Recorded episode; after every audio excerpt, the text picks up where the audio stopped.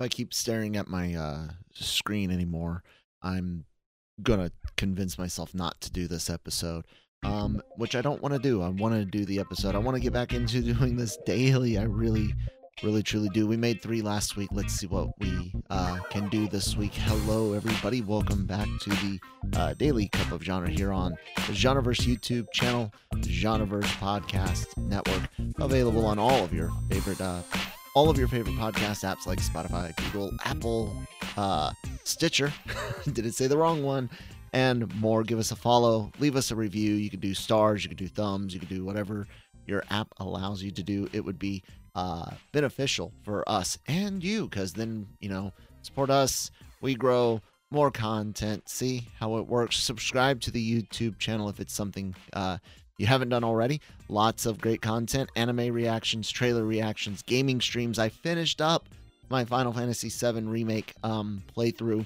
11 streams. It's like 45 hours, 47 hours. I can't read through my chicken scratch. Over 40 hours of live streams. Right there, there's a playlist for it. And I even went back and labeled them, what chapters of the game each stream covers. So real easy to check out. We do have merch. Link for our merch is in the description box below. And of course, LRMOnline.com every day for all entertainment news, needs, opinions, celebrity interviews, and more. The podcasts go up there, written articles, LRM YouTube channel for the celebrity interviews. Hold on, got a guest. Say hi to Saris. She's the cuddly one that usually doesn't mind being held, but right now she's acting kind of weird. So it's Monday, and there's going to be some articles coming up on LRM Online, but Cam has not finished writing them yet. There is stuff related to Dr. Doom and the Thing from the upcoming Fantastic Four movie. And I want to talk about the box office number, so let's do that. What I was saying is, like, no regular around LRM Online. That's you know, we just came out of the weekend. Jace got some comic book stuff up. Gig and Nancy getting a lot of the interview stuff up. But as far as, like, topics that I would like to discuss, Cam hasn't finished writing them yet. No, it's super early, guys. Well, relatively early. But box office numbers is something that we can discuss. Over the weekend, Bob Marley biopic, second weekend out, and also second weekend, and it's in number one spot. Brought in 13.5 million. That's a 53% drop from last week, and that's not bad at all. That's actually really, really good. A lot of your tentpole box office movies these days easily push 63 to like 68% drops. They can, whoops, sorry about that. They can really range that high up. Hell, No Way Home had like a 67% second weekend drop.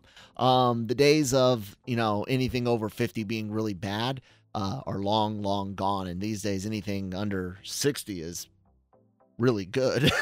So I saw N for new on screen, and then the O for Ordinary Angels, and came up with No Ordinary Angels. Anyways, Ordinary Angels number 3 was 6.5 million, and Madam Webb slipping down from number 2 last week in its opening weekend to number 4, bringing in 6 million with a 61% drop. So, relatively speaking, that is not that bad of a drop. Migration ended the top 5 in its 10th week, $3 million. Argyle, Wonka, Drive Away Dolls, The Beekeeper, and The Chosen, season 4. Episodes 4 through 6, rounding out the top 10 for an abysmal $58 million domestic weekend, down from the weekend before. And guys, it's rough, man. When you're looking at the total box office so far for the year, $846 million domestic. Not good projections going through this year. Of course, have the box office down. The numbers using an annualized rate, so kind of looking at, I don't really want to say projection, like hard projections, but just kind of like if things continue the way they are, man, they're talking potentially under $7 billion. I don't remember what I said back on my kind of looking at the 2024 lookout, but I think I was like, you know, yeah, I think we're going to be down from the 8.9. Maybe we'll be more like 7.5 to 8. Man.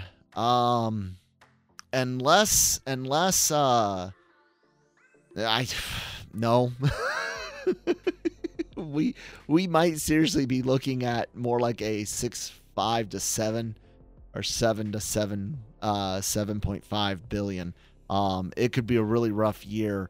There's just not a lot of stuff coming out. It's not even necessarily the fault of the movies that are coming out. Guys, we're only getting one Marvel movie, one real Marvel movie.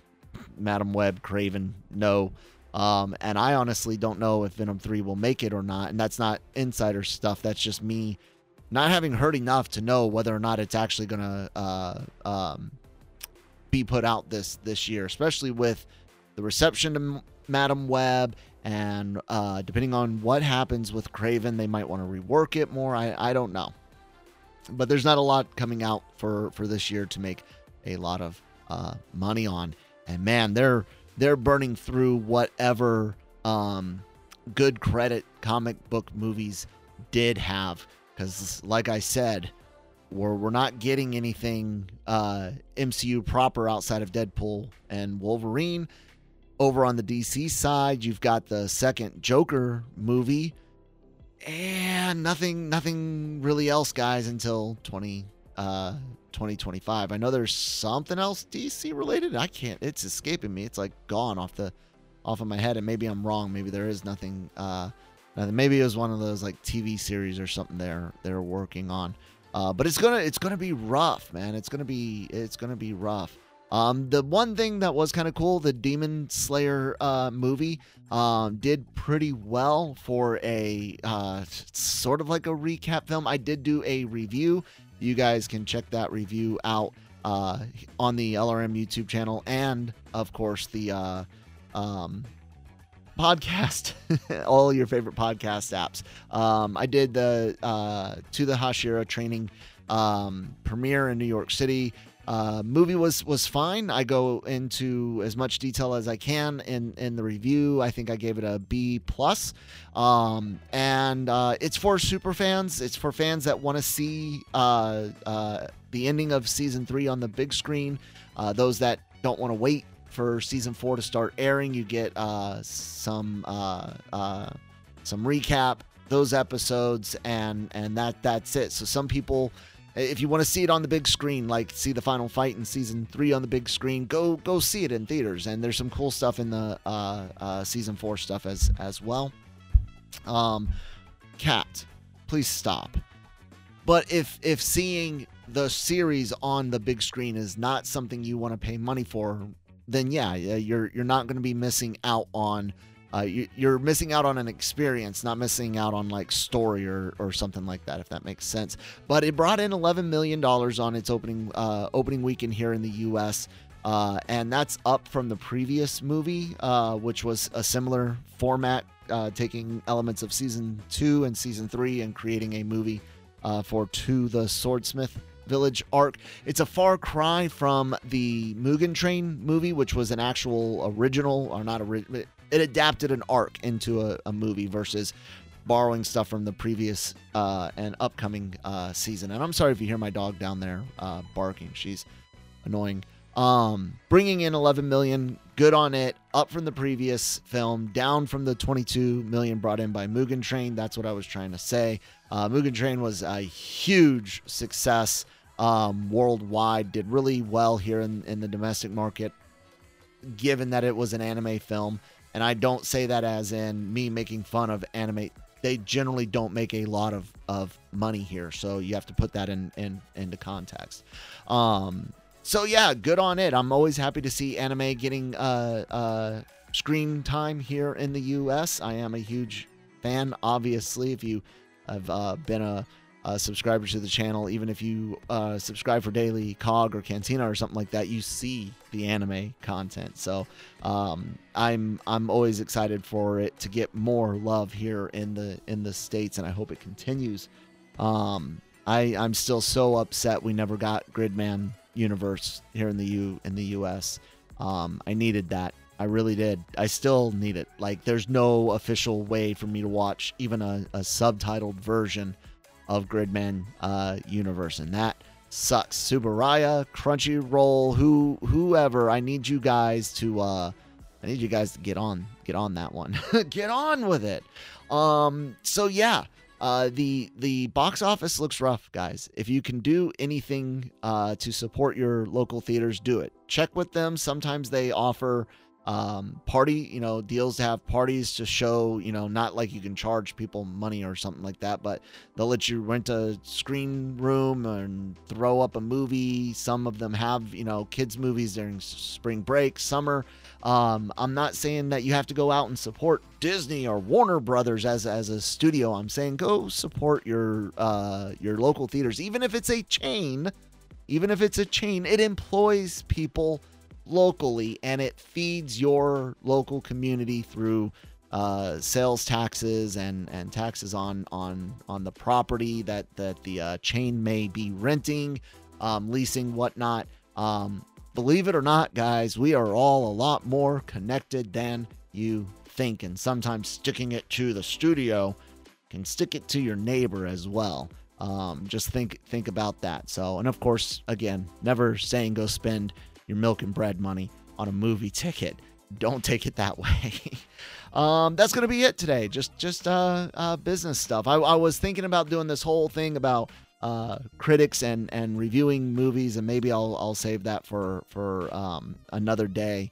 It's an interesting world, and I'm not sure how many people quite know how it all actually works, and I was gonna rail against echo chambers within reviewing communities and stuff like that, but we'll save that for another day. You guys can check out more content, including that topic, in the future, maybe, here on the Genreverse YouTube channel, along with all the anime reactions, gaming streams. I'll be doing Final Fantasy VII Rebirth when it hits on Thursday, sometime Thursday morning after my son gets off to school.